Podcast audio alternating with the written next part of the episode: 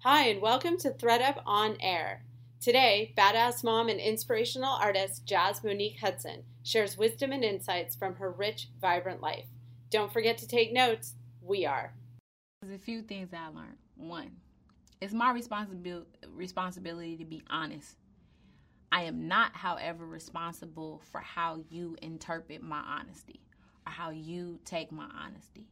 And a lot of us being able to speak our own personal truth is either executed or act out based off of what somebody else feels or how they're impacted by it.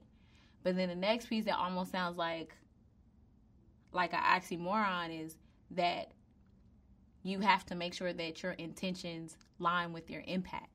So if if I know that my intention is to express how thankful I am towards you, but you don't feel that gratitude, then no, I'm, I'm not necessarily responsible for your emotions, but I do have to take accountability for what impact I have on you. Mm. So, in relationship to myself and other people, then I become more conscious of, excuse me, of who I am and how I relate to others, but more considerate of how, um, you know, what I do impacts others.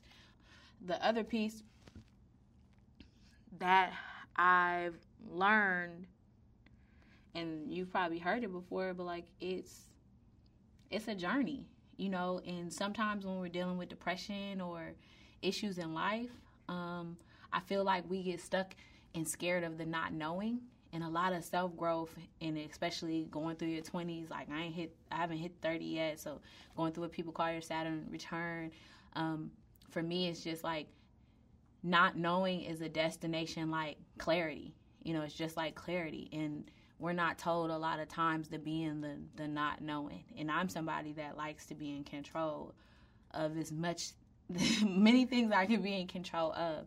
And I've had to learn to really let that go.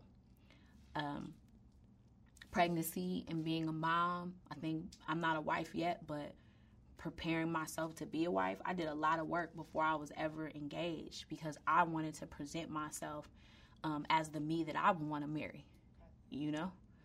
Um, and a lot of that is I'm not in control of this. I had no control on throwing up out of the Uber or getting heartburn or feeling flutters or choosing when I want certain things to happen. And this process of motherhood teaches you patience. You know, that's this part gives you strength. That's the whole piece around a ninja and training. My um, good friend of mine in New York named Queen Goddess, she has a, a poem dedicated to Claire Huxtable called Ninjas in Training, and it's dope. You should watch that poem. But she just talks about this long line, of women and all the women out there listening, and you don't even have to be a mom.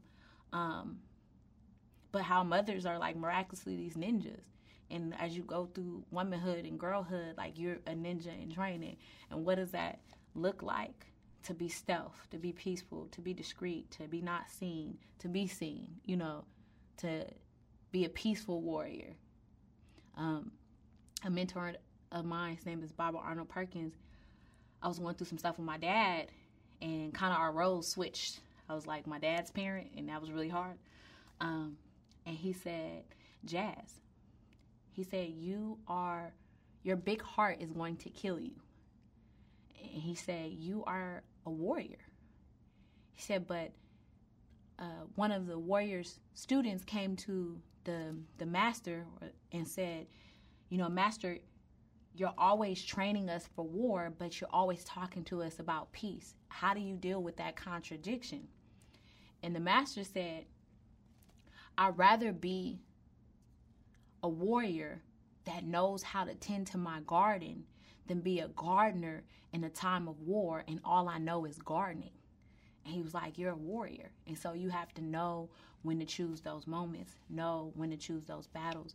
And so I would say, like, self growth is something that's always happened, but it's been really big and pivotal for me. And it's a blessing. The people that have come to my into my life that have took time and teach me tools and it's kind of like you got to practice what you preach. Preach. I can't be an educator out here and be broken. And a lot of people have misconceptions about healers.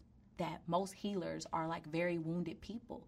But what do you benefit from me being the wounded healer? You can learn from my stories, but human beings we mimic each other, you know. And so if at one point if i'm helping heal you and i'm all broken there's some things that i'm going to project onto you or you're going to empathically take on and so i don't i don't want to be a wounded healer i'm not as women as people who are in service we learn to give from this cup until our cup is empty and what can i give you if there's nothing in this glass right i want to be able to pour some in your cup pour some in your cup but after I pour something in all three of y'all cup and all I got left is this, then when I drink this, there's nothing.